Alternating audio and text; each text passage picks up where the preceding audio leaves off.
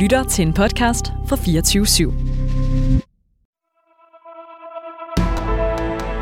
Der er ikke fejret noget ind under politiet. Regeringen fortsætter. Derimod er det ikke nødvendigt, at statsministeren fortsætter. Der er ikke noget at komme efter. Per Helle, pas rigtig godt på dem. De er kun til lås. Fordi sådan er det jo. Jeg kan bare sige, at der kommer en god løsning i morgen.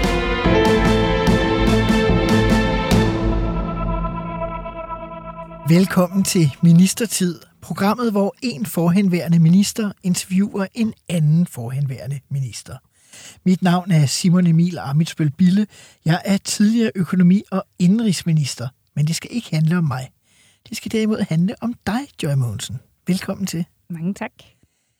Var ministerposten en drøm, der gik i opfyldelse? Nej, det kan jeg nok ikke svare ja til. Altså, det, øh, jeg, jeg plejer sådan, når jeg øh, taler med folk, der ikke har været i politik, eller til sådan introkurs og sådan noget, der udvikler jeg sådan to politikermodeller. Og den ene, der synes jeg, Anders Fogh er den mest tydelige, fordi han jo har sagt, at nærmest fra jeg tror, børnehaveklassen vidste han, at han ville være statsminister i Danmark. Og nærmest hele hans liv gik ud på at planlægge, hvordan han kunne blive det. Og det lykkedes ham jo.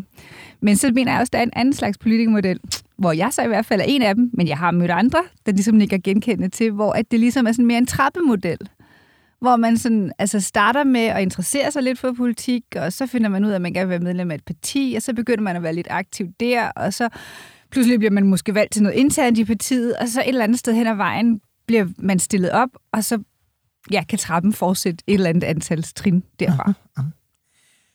Joy Mogensen, kulturminister i Mette Frederiksens socialdemokratiske etpartiregering 2019-21. Ved valget i 2019 bortdømmer vælgerne VLAK-regeringen. Den røde blok får flertal, og Mette Frederiksen lykkes med at danne den socialdemokratiske etpartiregering, hun er gået til valg på. I den regering bliver du både kulturminister og kirkeminister, Joy Mogensen. Mm. Hvordan foregik udnævnelsen? Jamen, den tror jeg foregik fuldstændig ligesom alle de andre, du har haft derinde. At, øh, bortset fra, at jeg nok blev øh, lidt overrasket. Jeg kan huske... At du var borgmester i Roskilde? Ja, jeg var borgmester i Roskilde, og havde været det på det tidspunkt i otte år. Og, øh, og så, altså jeg ved jo godt, at der er regeringsforhandlinger, og altså valget og så videre, det har jeg selvfølgelig fulgt med i og deltaget i som borgmester, som bagland, kan man sige. Og der har selvfølgelig også været rygter om, at, øh, at der kunne blive hentet folk ind udefra, hvis det blev et etpartis regering, fordi at så ville man jo have brug for at stadigvæk at have en stærk folketingsgruppe. Og der er mit navn blevet nævnt, og det er jo bare sket så tit, at borgmestre er blevet nævnt i forskellige sammenhænge, at jeg tog det mere som sådan, altså et, et kado. En ros. Ja, ja. Okay, fedt. Altså, de ved, at, jeg, ikke, det kunne ske. at jeg også øh, spiller en rolle på landsplan og så videre, og, og, og selvfølgelig også altså, mener noget om, om vores Aha. land, men, øh, men jeg blev øh, ganske overrasket. Du sad ikke og ventede ved telefonen? Nej, det gjorde jeg ikke. Og hvad, så, hvor, hvad lavede du, da den ringede? Kan du huske det? Jamen, jeg var på vej i seng. Så det var heldigt, hun fik fat i dig? Ej, altså, jeg, jeg, havde, jeg havde også dengang min telefon, øh, sådan, øh, hvad hedder det nu, til, altså, jeg altid var til at få fat på. Der var jeg jo formand for beredskabskommissionen, så der var det typisk min, enten min kommunaldirektør eller beredskabsdirektøren, der ringede. Så var der virkelig problemer med fjorden? Ja, eller... eller et eller andet, ja. ja. Men, øh, Og hvad sagde hun så? Hej Joy, vil du være minister? Eller hvordan foregik det? Jamen, jeg kan faktisk huske, at, øh, at, at hun jo bare præsenterede sig, at det var Mette. Og, øh, og så kan jeg bare huske, at jeg blev sådan helt... Oh, oh. Og så tror jeg faktisk også, at jeg spurgte hende, kommer du til at stille mig et svært spørgsmål? og så sagde hun, det kommer jo an på, hvordan man ser det. øhm, og så spurgte hun, om, øhm, om jeg ville være minister. Aha. Hvad tænkte du om posterne? Jamen, til at starte med, øh, der, der, der tror jeg egentlig mest, at jeg bare kom med grunden til, hvorfor det ikke skulle være mig. Du har argumenteret simpelthen imod? Ja. Øh, og sagde, altså, altså, tusind tak for, for, altså, for tilliden, og altså, man blev, altså, jeg blev i hvert fald sådan lidt, øh, det var jeg ikke lige forberedt på, så jeg kom jo med alle de indlysende grunde, som i min verden jo var et, jeg var gravid, Øh, jeg var midtvejs i min graviditet på det tidspunkt. Jeg havde egentlig lagt en plan i byrådet om, at jeg efter sommerferien skulle begynde at trappe langsomt nedad, sådan så min afløser kunne træde langsomt mere ind. Er det en barselsvikar? Ja, min barselsvikar ja. øh, kunne træde langsomt mere ind i borgmesterrollen. Øh, og så, at jeg jo bare ikke var forberedt på det. Ikke, altså, nok interesserede mig for landspolitik, men jo ikke kendt Christiansborg, eller øh, mm-hmm. altså på den måde øh, det parlamentariske arbejde. Øhm, ja. Skulle hun så argumentere for at få dig til at sige ja? Øh, altså, ja, hun, altså, nej, men hun sagde nogle ting, som, og så spurgte hun, om ikke jeg ville tænke over det. Øh, altså, jeg, jeg kunne godt mærke, at jeg ikke rigtig tænkte klart lige der, for jeg okay. faktisk bare var lidt for fjamsket. Ja, du blev lidt par for Ja, par, ja, ja, sådan, så jeg sagde, at det ville jeg gerne. Og, øh, og så må jeg jo ærligt indrømme, at hun sagde selvfølgelig, at det var hemmeligt og sådan noget, men, men jeg ringede til et par stykker og lige ventede. Ja. Øh, og, øh, Hvad sagde de? Jamen, de sagde, at du skal sige ja. Okay. Øh, og, og så argumenterede jeg imod igen. og, så, og, så, øh, og så kan jeg bare huske, at der var en af dem, der sagde det, som, øh, som, nok, eller som jeg ved gjorde udfaldet for mig, da jeg sådan lige så satte mig ned selv og tænkte, inden at Mette så ringede tilbage. Og det var, at øh, de sagde, jamen Joy, du har jo netop altid fortalt om det her med, det fantastiske ved Danmark er netop, at man kan godt starte fra ingenting og slet ikke have Altså egentlig bare tanken, altså troen på, at man kunne nå dertil. Aha. Og så hvis man bare ligesom bliver ved med at ture, når folk giver dig tilliden, hvis man så tør læne sig ind i det, så ved man aldrig, hvor det kan ende. Og det er jo faktisk det, der er det fantastiske ved demokrati, at det ikke det, der sker for dig selv lige nu. Og prøver du egentlig ikke bare at argumentere for, at du er mere tryg ved det, du har, end det, du får tilbudt. Aha. Og så tænkte jeg, det er faktisk det, jeg går rundt og siger, er det fantastiske ved demokrati. Sådan så, og det er det, der er min fortælling om, hvordan at jeg jo er vokset op et sted, hvor at det absolut ikke er almindeligt, hverken at være politisk aktiv. Hvor det? Eller, Jamen, altså, sådan, altså jeg er i virkeligheden vokset op sådan lidt i to forskellige miljøer, fordi at øh, de første fem år af mit liv, der var min mor hjemmegående, og min far tjente alle pengene, og vi boede i et ret sådan, solidt sådan, parcelhuskvarter. Ja. Øh, og så blev min mor og far skilt, og så flyttede jeg med min mor ud i sådan et mere almindeligt boligblok-kvarter. Nogenlunde samtidig, der øh, fandt de så ud af i folkeskolen, at jeg, jeg var lidt af party. Jeg tror, min mor blev indkaldt til en samtale, hvor de sagde, at det var lidt et problem, at jeg der i starten af 3. klasse allerede havde læst alle bøgerne til og med 5. klasse, så de vidste ikke rigtigt, hvordan de skulle sådan stimulere mig. Okay. øh, og det var lidt problematisk, jeg begyndte at lære. At lære altså, altså, Du læste simpelthen for meget. Øh, Jeg læste simpelthen for meget. Og så flyttede hun mig til en privatskole. Og jeg har tit tænkt over, en af grundene til, at jeg tror, jeg er blevet socialdemokrat, er, at jeg jo på den måde altid har set både den ene og den anden side af Aha, samfundet. aha. At jeg har gået på en almindelig folkeskole, og jeg har gået på en privatskole. Ja.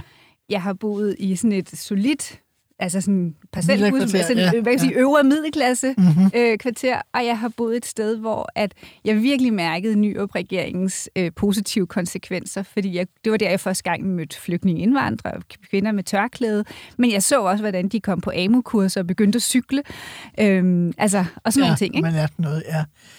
Øhm, hvordan synes du, du blev øh, taget imod, øh, altså for eksempel i partiet, altså det der med at være, tænk, det har jeg faktisk tænkt mig over mm. også øh, med minister, der bliver taget ind udefra. Det kan jo godt være, at du siger, at der stadig skulle være en solid folketingsgruppe, men det kunne også godt være, at der sad nogle i folketingsgruppen og tænkte, åh, hvorfor skal de der ind udefra? Så kan jeg jo ikke blive minister. Ja. Mærkede ja, du det? Ja, ja altså, altså jeg, jeg vil sige, at altså, det, det er jo nok en af de ting, som jeg aldrig rigtig sådan, altså, fandt ud af, fordi min ministertid jo blev meget altså apart. altså den blev bare virkelig specielt forstået ja. på den måde, at jeg jo har haft møder med de fleste, men jeg har mødt de færreste. Altså jeg har jo holdt utrolig mange videomøder, Ja. men jeg møder stadigvæk mennesker på gaden, hvor de siger, jeg skal lige hen og sige hej til dig, fordi vi har jo siddet i alle mulige møder. Og de vil gerne... Og de vil gerne lige sige hej til mig sådan, i. Ja, personligt, ja, ja, ikke? Fordi at corona jo simpelthen Ja, det kommer, kommer tilbage til corona både, også. både ja. forhindret gruppemøder og alt Åh, ja. Altså, så, så, så, så det der med, altså det jeg oplevede, og det, nu siger jeg det bare ligesom sådan generelt for hele udsendelsen, at jeg skal nok prøve at gøre det til en interessant samtale, men jeg er faktisk meget forsigtig med at drage alt for mange konklusioner ud fra min erfaring. Fordi den blev sådan meget altså, undtagelsernes øh, ministertid, som jeg selv oplever den. Men vi jeg skal jo også men bare jeg have så det historie selvfølgelig- her, Ja, ja. Ja, ja. Der, jeg skal nok øh, give, det, give en historie i hvert Ja, fald. præcis. Men jeg, jeg så det i øh, medierne. Der så jeg selvfølgelig, at der var nogen, der var ude og sige, at de forstod ikke, hvorfor med de stemmetal, de havde fået, øh, hvorfor At de de, så ikke, ikke- at de ikke var kommet i betragtning. Og, og det kan jeg godt forstå. Jeg mærkede det faktisk aldrig sådan i, i sådan dagligdagen. Okay. Hvad med over i ministeriet? Hvordan blev du modtaget? øh, Eller ministerierne, skal vi jo huske. Ja. Når man er kirkeminister Ja, to. og kulturminister. Ja, to. to departementchefer og to ministerchauffører, ved jeg Ja. ikke, men er det hele. Jamen, det var jo sådan to meget forskellige verdener.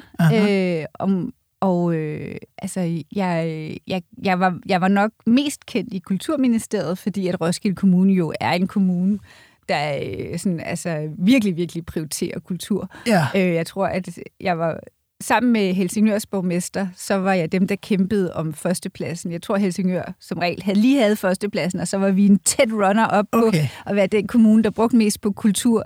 Sådan så jeg har jo haft altså mange samarbejdsflader med Kulturministeriet, øh, og det var også dem, jeg hørte fra først fordi de havde mit mobilnummer, Ah, ja. simpelthen. så, så, så tækkede det jo ind med, nej, og nu kommer du snart herover. Og sådan. Okay. Så det var rigtig, rigtig øh, altså dejligt også at vide, at man kendte nogen. Ikke? Ja. Og så var kirkeministeriet så en, en ny verden. Var det, var, ja, en ny verden, siger du altså.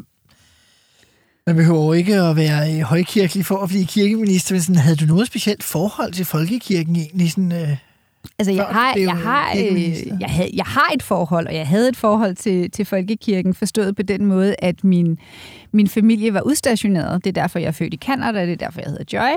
Øh, altså, jeg fik et engelsk navn. Ja. Øh, øh, og, øh, og i den forbindelse, der blev den danske kirke i Toronto, hvor min familie, eller min far var udstationeret. Min mor gik stadigvæk derhjemme. Øh, altså deres faste holdepunkt i deres tid i Canada. okay. Øh, og der har jeg fået rigtig mange historier om, og så har min mor også været kirketjener, hvor jeg faktisk også blev afløser, mens jeg var studerende.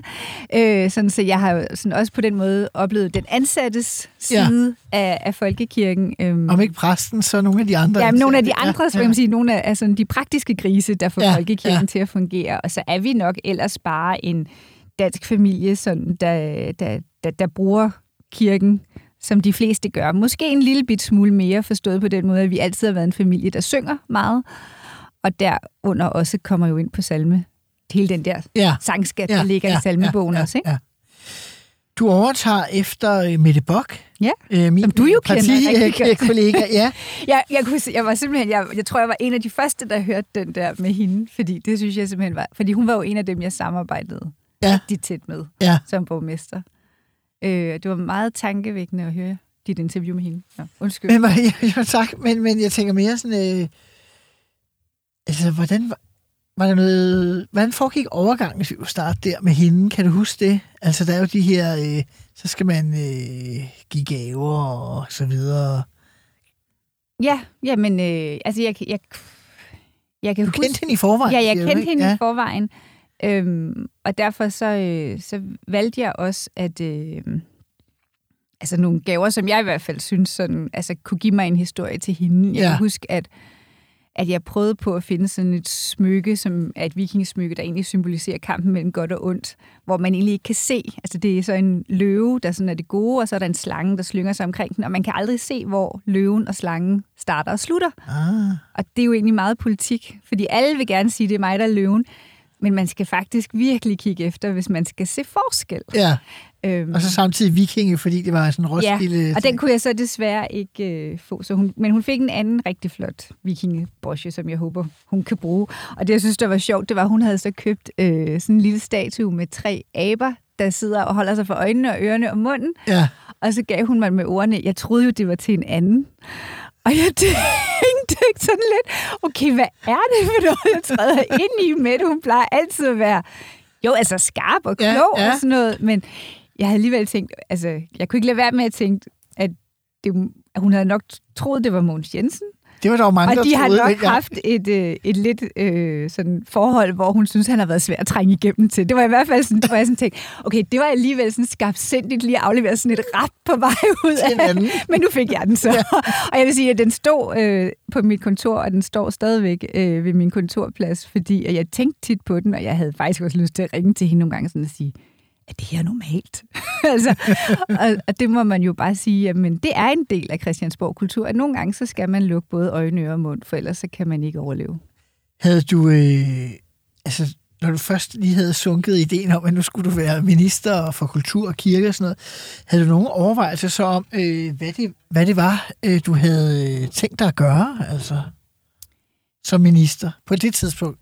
Ja. Der ved du ja, ikke, corona ja, kommer. altså, ja, ja, jeg kan faktisk huske, at, øhm, at øh, det, det, det, vil, det vil de politiske nørder, der lytter med i hvert fald, huske, at på det tidspunkt, der var Martin Rossen og hele den måde, som Mette Frederiksen sådan styrede på øh, partiet og den politiske agenda, den var meget op og, øh, og, og til diskussion. Han kom ind som stabschef, ikke? Det Ja, sådan, det og hed, hvor han blev meget kendt for at den og her koordinationsudvalget. Og, ja. ja. hvor han ligesom lavede trafiklys på, om Socialdemokratiet klarede sig på de områder, hvor vi skal være Ja. stærke, altså ansvarlighed, økonomi, men også social ansvarlighed, bæredygtighed og sådan nogle ting.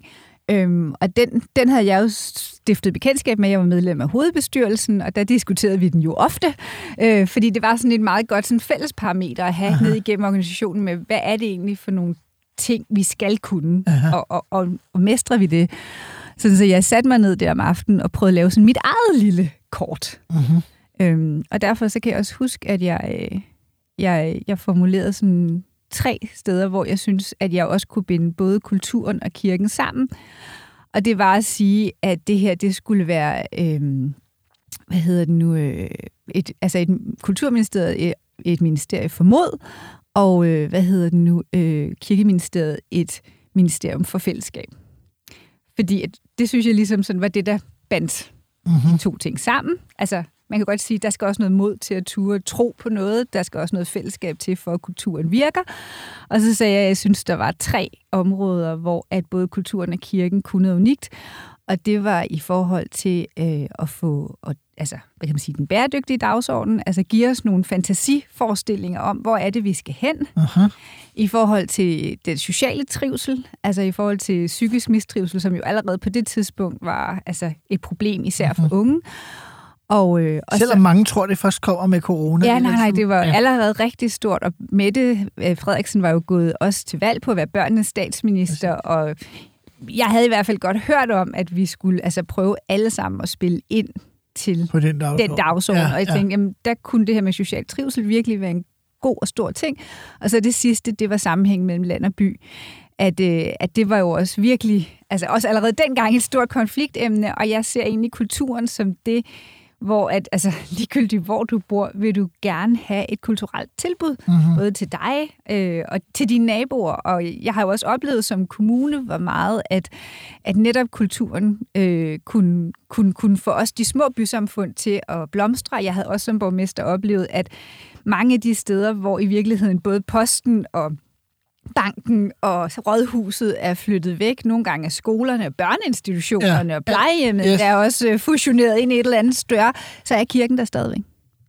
Og mange steder er kirken faktisk blevet det der altså holdepunkt, det der Aha. fælles, altså der, hvor at man pludselig også arrangerer altså foredragsrækker, fordi der er ikke længere noget andet. Nej. Sådan, så det var sådan mine tre ting. Det er meget sjovt at tænke tilbage på. Men det var overhovedet ikke det, det kom til at handle om. Nå.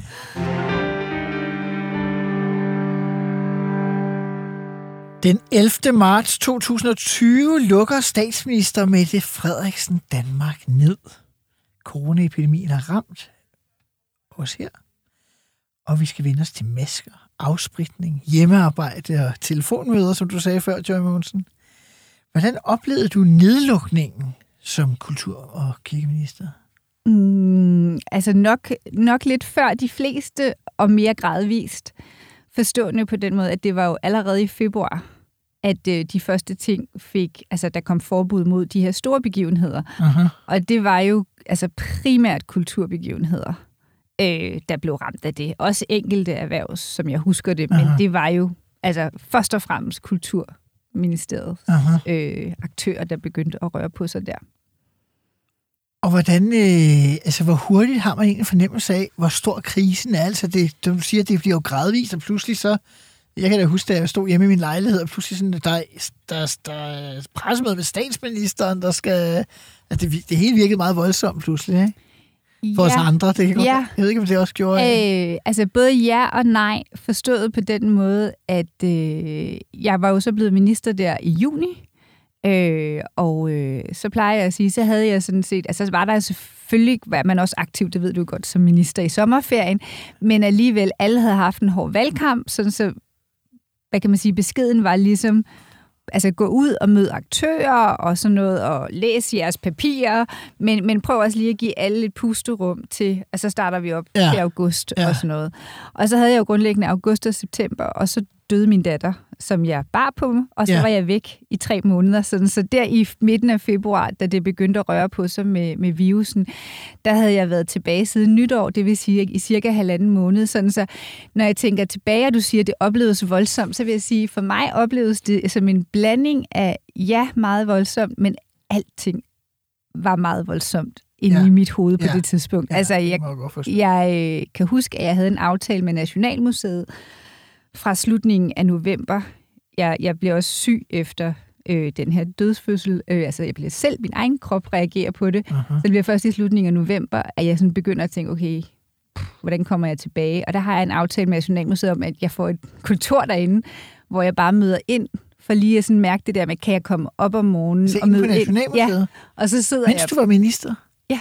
Okay. Altså, de er jo en, faktisk en, en styrelse Ja, ja, under Nationalmuseet, ja, så jeg fik lov at låne et, et kontor, øh, sådan lidt afsides og sådan noget. Jeg sad ikke sådan midt i det hele, vel? Øhm, og bare for sådan at kunne begynde at holde møder og sådan lige mærke, hvordan fungerede det, og så Ja. tænkte jeg, at det kan godt fungere. Men sagde jo også klart, at jeg, jeg ved simpelthen ikke, hvor jeg er henne. Nej. Øh, og derfor så også i løbet af januar og februar, der, der havde jeg sådan nogle få prioriteter, blandt andet, at vi skulle sætte nogle retningslinjer for det her medieforlig, vi skulle lave. Uh-huh. Øh, men, men var stadigvæk i den der med at finde mig selv i det her arbejdsliv, må jeg ærligt indrømme. Så, så jeg oplevede det, ja, som, og det var bare for at sige, at at, at øh, for, at for at give min fortælling af historien, at ja, jeg oplevede det som, som selvfølgelig store beslutninger, men det, som man måske ikke kan huske, men man i hvert fald kan tjekke efter, det er, at de er jo også der, de første hjælpepakker kommer på plads. Mhm. Og dengang, øh, de aller, aller, aller første hjælpepakker, er det, der sidenhen bliver kendt som arrangementspuljen. Mhm. Fordi det bliver den, de alle sammen gerne vil over i. Fordi den hjælpepakke er den mest gavmilde hjælpepakke, der overhovedet bliver lavet. Fordi på det tidspunkt tror alle jo, at det er overstået lige om lidt. Altså det er i hvert fald det, folk Ja, ja, siger til ja, mig. Ja. Øh, jeg ved godt, at så der i marts, der, der, der, der, der bliver melding anderledes fra statsministeriet, altså som vi ved Ja. ikke, hvornår det her Ja, slutter. det det. Men, men jeg hører stadigvæk sådan folk sige, at foråret kommer, og så letter det. Og den allerførste hjælpepakke er en hjælpepakke, hvor man simpelthen refunderer for de billetter, mm-hmm. man er nødt til at sige, I, Ja. ikke, I får dem tilbage. Så, så der er ikke nogen, der sådan har nogle økonomiske store, altså selvfølgelig er træls, og, men, men, men der, er ikke, der, der er ikke den der usikkerhed. Og derfor, da det kommer den 11. marts, så tænker jeg, hold da helt magle. Det var stort, det var voldsomt. Øh, den måde, altså beslutningerne bliver jo truffet meget, meget hurtigt. En af de ting, jeg sådan lægger mest mærke til, det er det der med, at, jeg, at vi også skal lukke DR og TV2. Mm-hmm. Altså, altså bede dem om at sætte, sende deres medarbejdere hjem. Det synes jeg er altså, meget langt, ikke? Og det blev jo også en, øh, en stor diskussion faktisk øh, senere også mm. I forhold til, til, til, til, hvad hedder det nu, hjemsendelse af medarbejderne hos Danmarks Radio og TV2. Altså, det er Altså, den største fejl ja, altså det, øh, Kulturministeriet beder, som du siger, DR og TV2 om at sende deres medarbejdere på hjemmearbejde. Øhm, og der var mange programmer, der pludselig øh, forsvandt. Også sådan mere øh, nyhed, på grænsen til nyheds- og aktualitetsprogrammer, altså sådan noget, jeg tror, det var Deadline og andre ting, ikke? Der er sådan TV2 Newsmagasin og, og så videre. Og øhm, det, øh, altså, hvordan blev det egentlig modtaget i DR TV2's starter der? Øh, altså, det er jo ikke mig, der har den direkte kontakt. Det er departementchef Marie ja, Hansen, ja, ja, har jeg ringer- læse mig ja. til. Ja. Ja, sådan så jeg hører egentlig ikke, at der er nogen protester imod det, og jeg vil også sige, at, at det, som der jo blev diskussionen bagefter, det var, at det blev formuleret som et påbud, ja, og det kan øh, staten ikke gøre. Det kan være en, altså en henstilling. fordi det er henholdsvis en uafhængig institution og et uafhængigt aktieselskab. Præcis. Ja.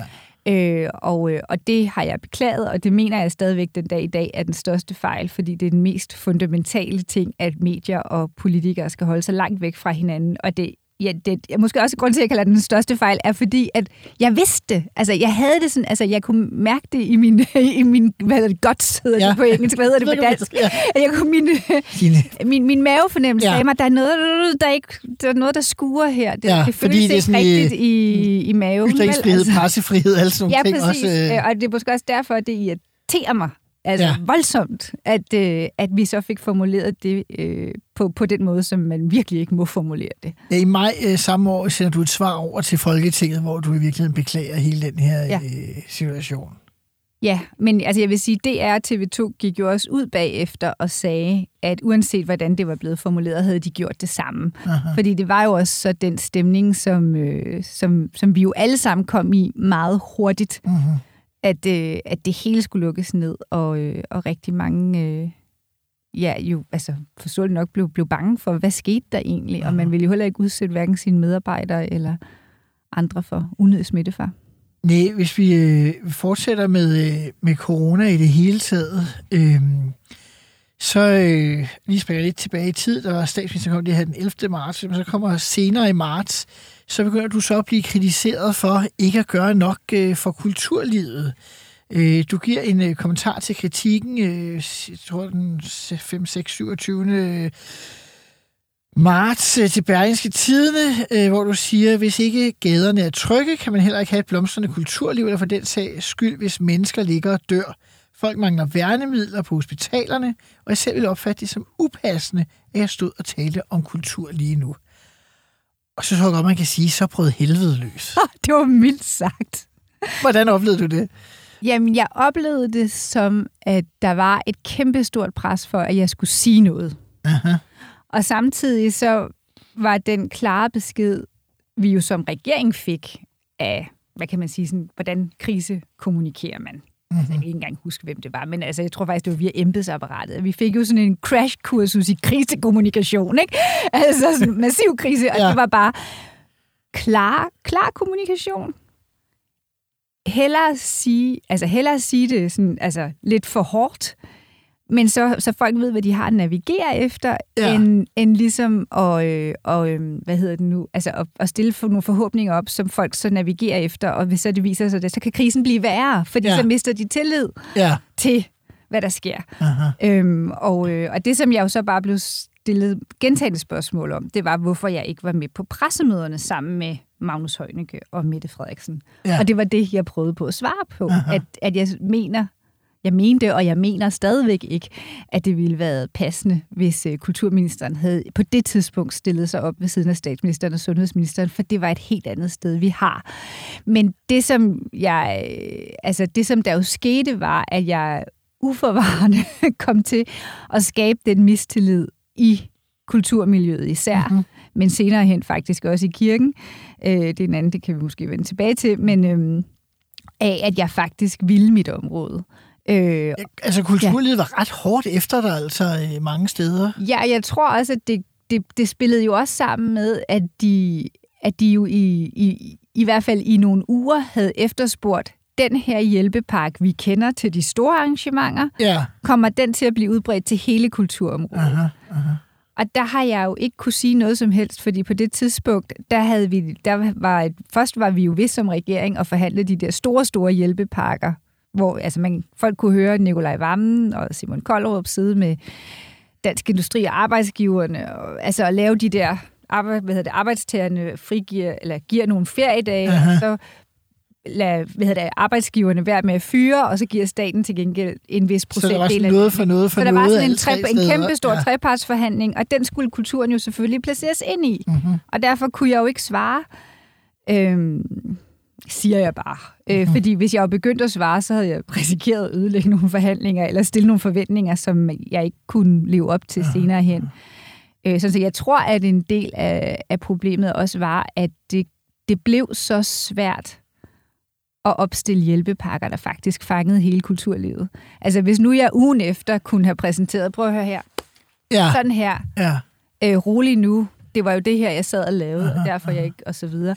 Så tror jeg, at det havde været noget andet, men det blev meget, meget sværere at fange hele kulturlivet. Altså, jeg var inde, jeg har læst en del artikler i forbindelse med udsendelsen, og jeg skal lade være med at komme med, med, med pluk, fordi der er rimelig sådan hårde ord. Nu tager jeg bare en enkelt mm. ting, som øh, altså, øh, BT, øh, som dengang stadig kom på print, altså som avis, de beskrev en scene fra, jeg tænker, du var til premiere på Cirkusrevyen, hvor Lisbeth Dahl, der står normalt stemning, satirisk udklædning rammer plet. Lisbeth Dahl var klædt som sig selv, for som hun spurgte publikum, hvordan fanden skal jeg lave vores kulturminister, når jeg ikke kender hende? Mm. Så står der, du sad på tredje række, det ved jeg ikke, om du gjorde, og rødmede. Øh, altså, hvad tænkte du, da du sad der? Øh, jeg tænkte, at på det tidspunkt var jeg jo gravid Ja, med mit andet barn, ja, og øh, jeg skulle jo snart sige det til statsministeren, ja. og jeg havde overvejelser om, om jeg skulle fortsætte. Okay. Og så tænkte jeg, det tror jeg ikke, jeg skal. Det tænkte du der? Nej, jeg havde tænkt det før. Ja, ja. Men, Men, øh, men lige der, der sad jeg, fordi at jeg kunne mærke, at, øh, at arbejde, altså jeg, jeg tror ikke, at jeg rødmede sådan af, Ej, ska, af skam på den måde, Nej, men hvis jeg rødmede, så er det fordi, at det selvfølgelig sætter følelser i gang. Aha. Forstået på den måde, at... Øhm, altså, og jeg, jeg ved godt, at det, det her det er et politisk interview, men jeg bliver nødt til at bringe min, min personlige sorg Jamen, op, fordi det er i min, min verden en af de ting, som er... er øh, altså, jeg har faktisk prøvet at sige det til mange af de interviews, jeg har givet, øh, og der er ikke nogen, der sådan rigtig har beskrevet det, og det kan jeg godt forstå, fordi det er så svært at putte ind i en politisk kontekst. Men hvis vi skal have et politisk samfund, hvor at, eller en politisk samtale, hvor det også er muligt at være med som toppolitiker og opleve en stor personlig sorg uh-huh. uden, så er vi også nødt til ligesom at have det med i samtalen, ja. fordi det, jeg oplevede, nu springer jeg lige tilbage til marts og til coronanedlukningen, uh-huh. det var jo i virkeligheden en fundamental sådan, diskussion med mig selv om, vil jeg prøve at løfte den her opgave, selvom jeg godt ved, at min, mine reserver er, er rimelig godt brugt. Har du så ekstra reserver, du kan hive frem? Uh-huh. Kan du lægge din personlige sorg ned? Og ja, det gjorde jeg. Mhm. Det, jeg kan se i bagklodskabens klare lys, det er, at det, at jeg gør det, gør jo også, at jeg lukker ned for en del af mig selv. Og jeg lukker måske især ned for den del af mig selv, der er sådan følelses jeg de, Ja. og, og hvad kan man sige, åben og Overfor inkluderende andre. og Ja. sådan noget. Det er ikke noget, jeg gør bevidst, men Nej, det gør nej. jeg jo for at lukke min sorg ned. Ja. Altså, jamen, jeg, Altså, jeg kan jo ikke sidde og være sovramt, når jeg skal lave... Så du fik- øh, Altså, så, så jeg fik lukket ned for en del af mig selv, hvor alle, der har prøvet at være i en sorg, ved, eller, og det har jeg også læst mig til senere hen faktisk, forskningen siger, når man oplever en sorg, så det, der er allermest givende for, at man kommer ud af den, det er faktisk, at man rækker ud til andre, og man oplever Klar. relationer til andre mennesker. Og det var jeg simpelthen nødt til at pakke meget, meget dybt væk. Aha. Og det Lisbeth Dahl mindede mig om meget tydeligt Ja. på den der scene. Ja. Øh, normalt kan jeg faktisk godt grine af mig selv i revy, og det, jeg er blevet portrætteret mange, Det er vi mær- vant- mange, det- det mange, vi mange til, mærkelige ikke? måder. Ja, ja. Men lige det, hun mindede mig om der, det er, at jeg var jo blevet en meget, meget grå version af mig selv som minister. Ja. Og for at kunne åbne, altså jeg, jeg kunne næsten efterhånden heller ikke selv mærke den der mere farverige del af mig selv, for jeg var efterhånden blevet så god til at lukke den inde, Aha. fordi jeg var så bange for, at hvis jeg åbnede den, så ville der jo ikke kun komme Så glade, ked, så du bliver for ked af det. så ville min sorg jo også Ja. blive åbnet, ikke? altså, Men, men, men siger du så dermed også, at øh, altså efter at din datter, Sara, så vidt Mm. jeg husker, øh, hed, eller øh, dør, øh, inden du føder hende, så vidt jeg husker, Mm. øh, at du får faktisk ikke bearbejdet den sorg. Det er det, du siger, så du er nødt til at lægge den ned, eller hvad? altså, hvis du hører interviews med mig om det, fordi dem prøvede jeg at tage et par Ja. enkelte af, så øh, prøvede jeg jo at bearbejde den. Ja, Og det synes jeg også, jeg gjorde.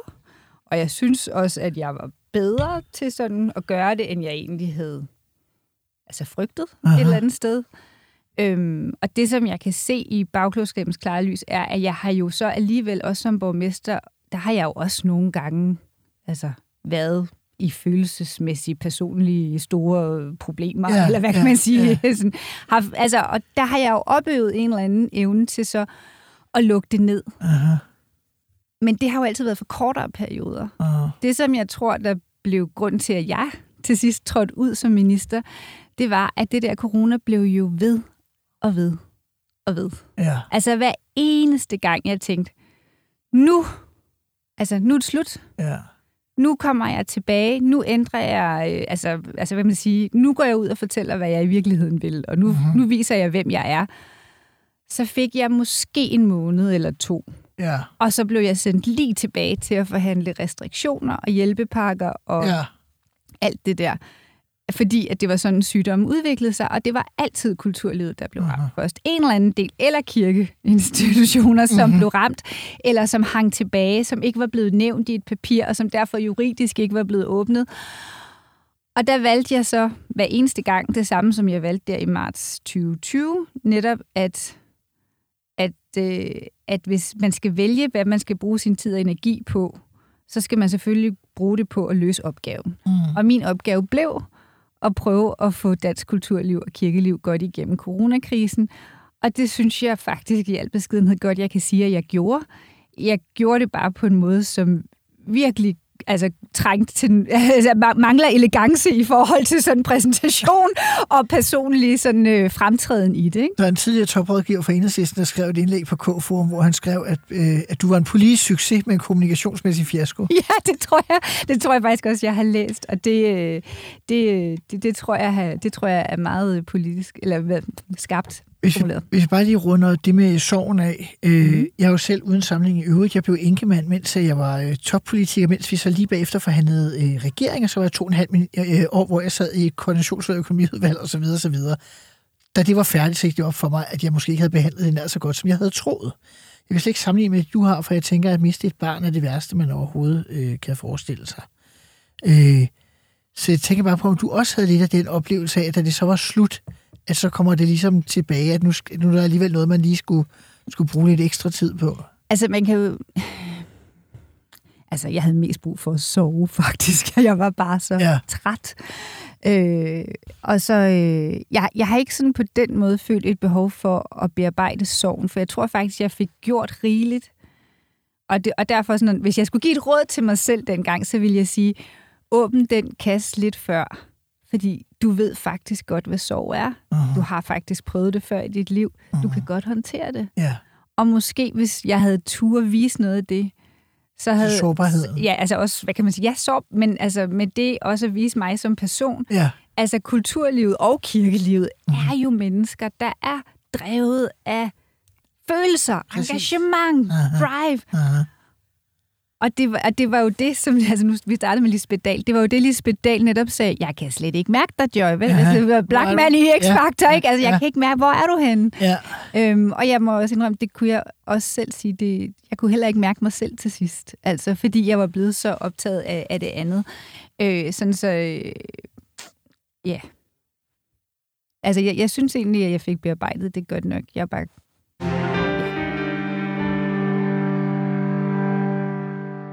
I det her program er der noget, der hedder fem faste spørgsmål. Jeg stiller til alle ministre, der kommer forbi programmet, og således også til dig, Joy Mogensen.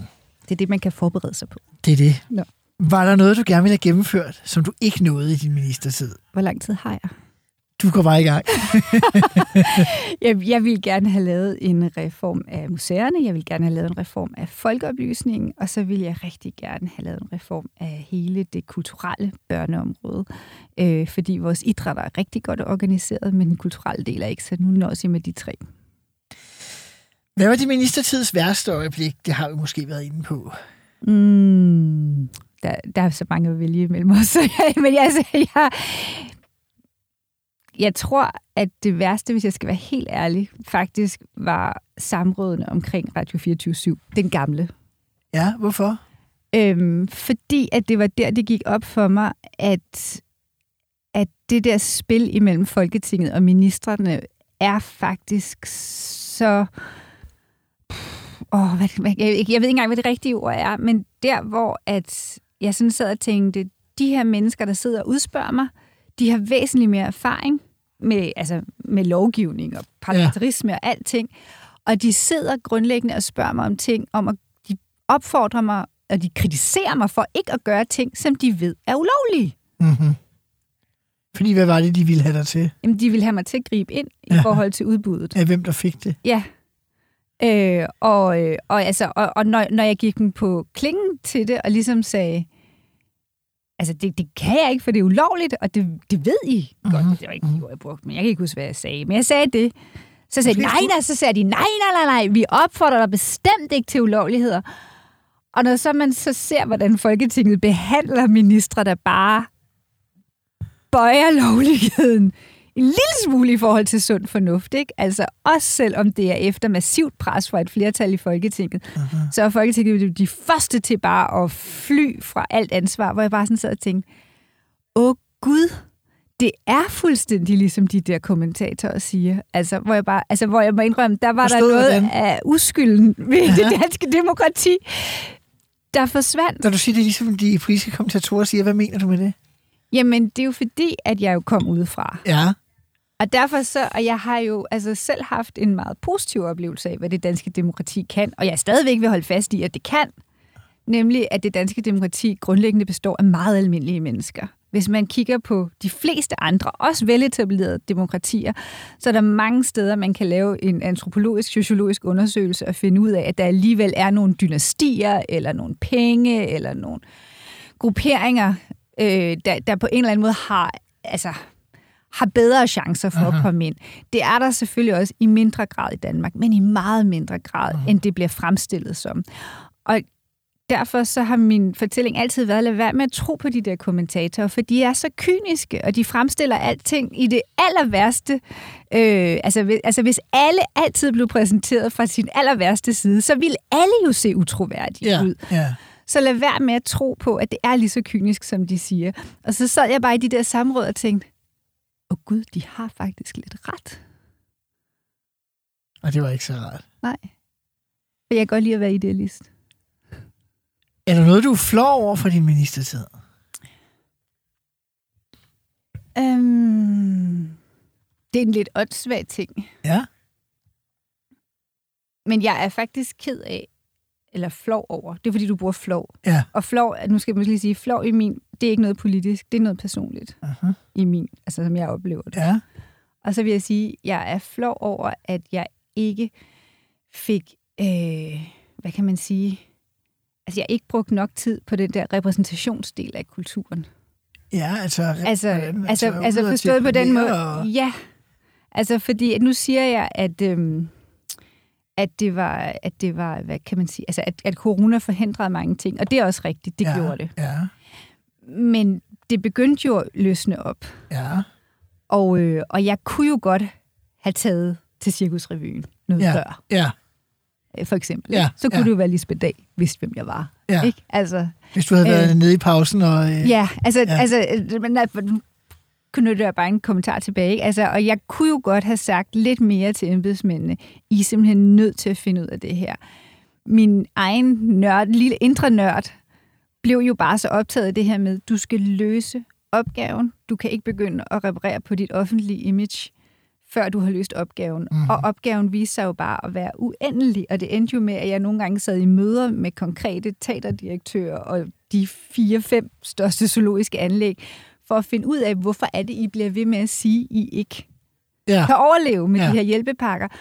Og der blev jeg måske, eller jeg blev lidt for meget embedsmand, og jeg glemte, at en del af at være kulturminister er faktisk også at give kulturen den der, hvad kan man sige, repræsentationsopmærksomhed. Uh-huh, uh-huh.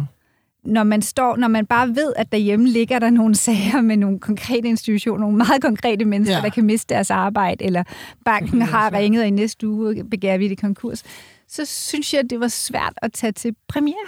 Uh-huh. Altså, og jeg var faktisk, altså, det, det er jeg flov over, fordi det burde jeg ikke have været. Kulturministeren skal ikke være flov over at tage til premiere. Kulturministeren, det er faktisk en del af jobbet, at de skal være Bestemt. på den røde løber. Uh-huh. En del mennesker måske sige, at du skulle være flov over, eller nogen i kulturlivet mente jo tydeligvis, at du skulle være flov over, og godt kunne lide Absolute Music nummer to. Hvordan, oh, ja. hvordan oplevede du den Nej, sag? nej, det synes jeg ikke. Altså, øh, altså, det var måske en af de få gange, hvor at jeg faktisk lige fik vist, hvem jeg trods alt var, fordi der overskred de i hvert fald mine grænser Aha. så meget på et område, hvor jeg godt vidste, hvad svarene var. Altså, i bagklodskabens klare lys kunne jeg måske også godt have tænkt mig at give nogle af de der kritikere igen omkring corona noget Aha. før. Men på Absolute Music, der var der jo ingen økonomi eller lovgivning. Det var ren, var jeg lige ved at sige, altså smagsdommeri. Men faktisk, når man går tilbage og læser det nu, så virker sagen utrolig mærkelig. Fordi øh, jeg var inde og læse noget af det, og du fortæller jo om, at du var teenager, at der Ja. var noget popmusik og så videre, der betød noget for dig. Det tror jeg skulle de fleste af os ville sige, hvis vi skulle fortælle om, at der betød noget, øh, da vi var teenager. Det er jo en, det ser faktisk ud, som man læser den nu, også dengang lidt. Det er jo en mærkelig sag. Altså, Jo, Hvor men jeg tror, også, man, jeg tror også, man skal huske, at det var en mærkelig tid forstået på den måde. Du fortalte lige selv, at der var en hel masse programmer, der forsvandt. Ja, Det vil sige, at der var utrolig få ting, der udkom. altså, der, der, så der var, Gaffa fyldte pludselig meget. Jamen, Gaffa var jo lavet på forhånd. Ja, ja. altså, så Gaffa udkom. Og, øh, og der var jo utrolig lidt... Altså, og, og, altså sådan, hvad kan man sige? Sådan, der, altså al, næsten alt, hvad der udkom, er sådan almed, almindelige medier, tillader Ja. mig nu at sige, hvad det så end er. Øh, men det handlede jo om corona. Ja, nyhedsmedier. Ja, ja. Sådan, så det var jo en af de få ting, der ikke handlede om corona, og som faktisk udkom. Og så udkom det jo lige sådan i slipstrømmen af den her upassende kultur. Og det vil sige, der var jo en hel masse, der i forvejen var sure Aha. på mig. Eller, eller altså skuffet over mig, frustreret, hvad for nu kan jeg sure det. Så, altså. Og så kom der i købet det her med, at hun fiskname også var en poptøs, da hun var teenager. Ikke? Og så tror jeg bare, at den, den, den, lige, den, den, den gik lige lidt over gevind for, for de gode kulturfolk derude. Nå, tiden iler. Ja. Hvad er den største revkage, du har lavet som minister om nogen? Det nåede jeg simpelthen slet ikke til. Nej. Det er svært at køre over Zoom.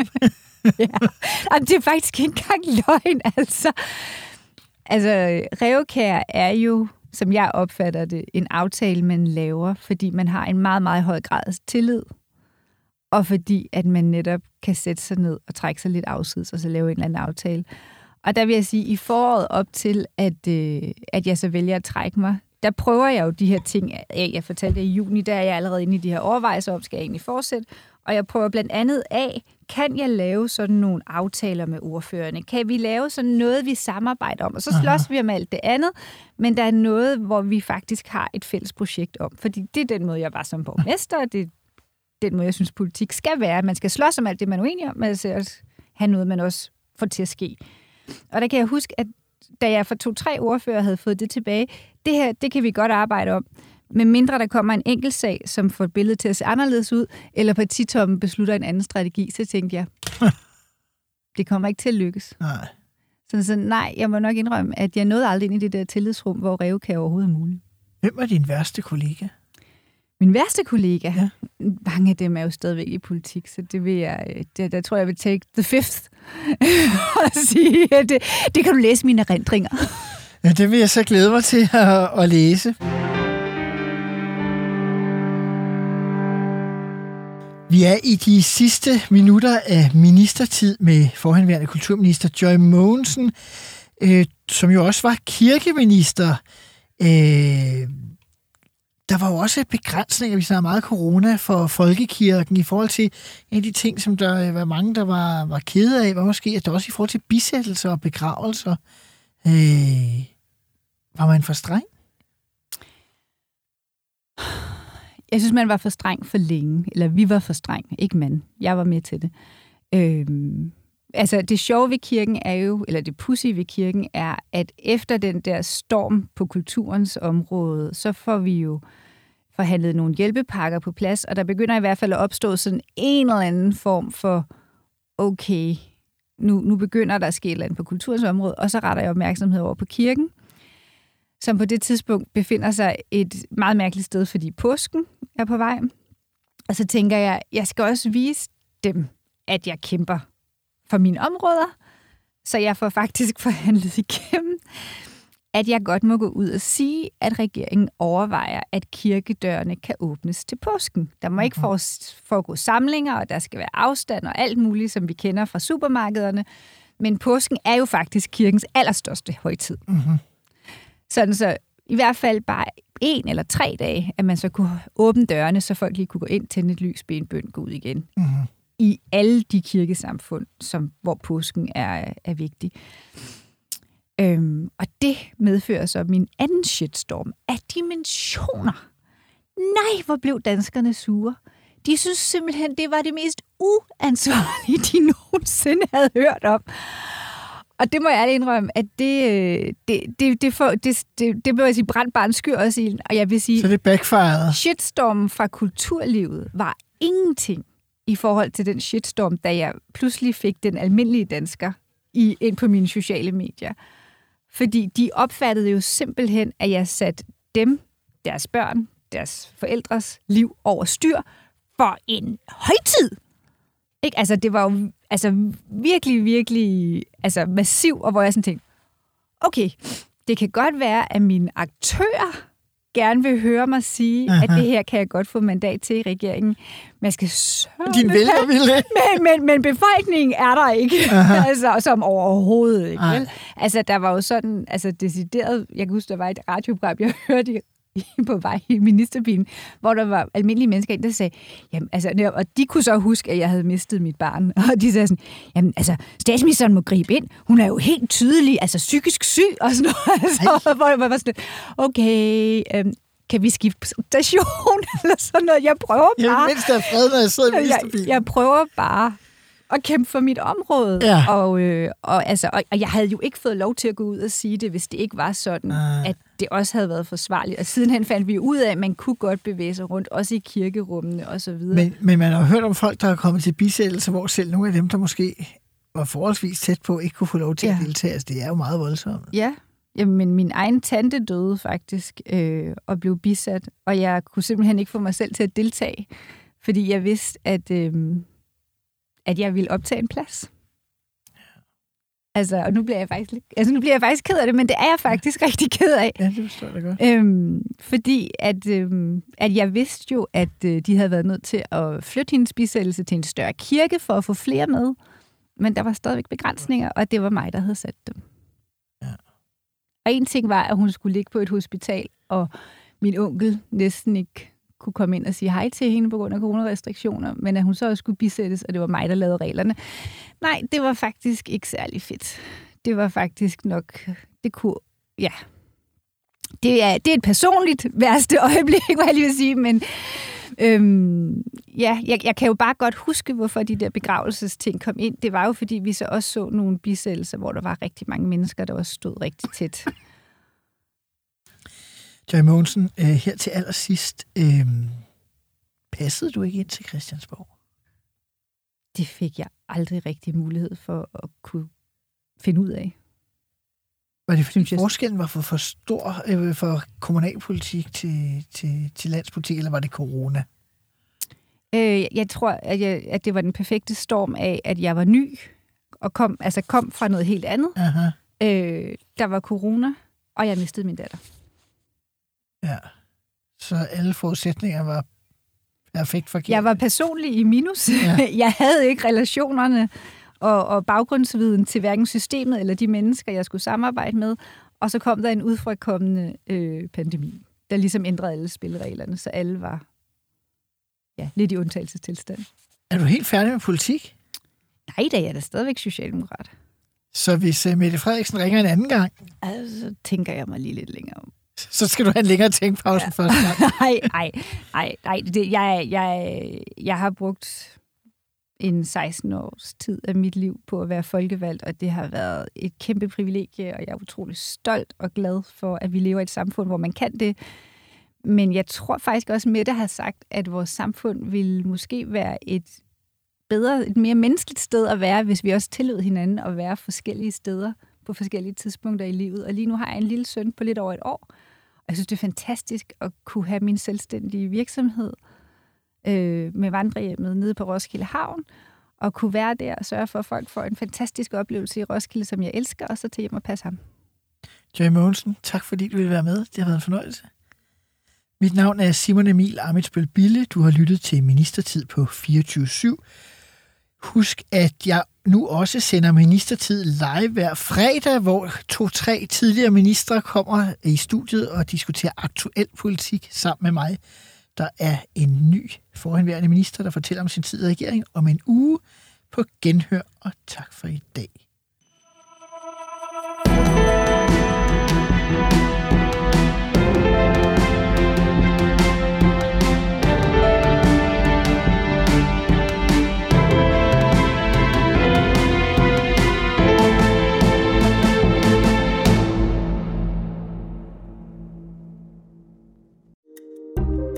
Kære lytter, du har lyttet til et program fra 24 /7. Du kan finde meget mere modig, nysgerrig og magtkritisk taleradio på 24 7 appen Hent den i App Store og Google Play.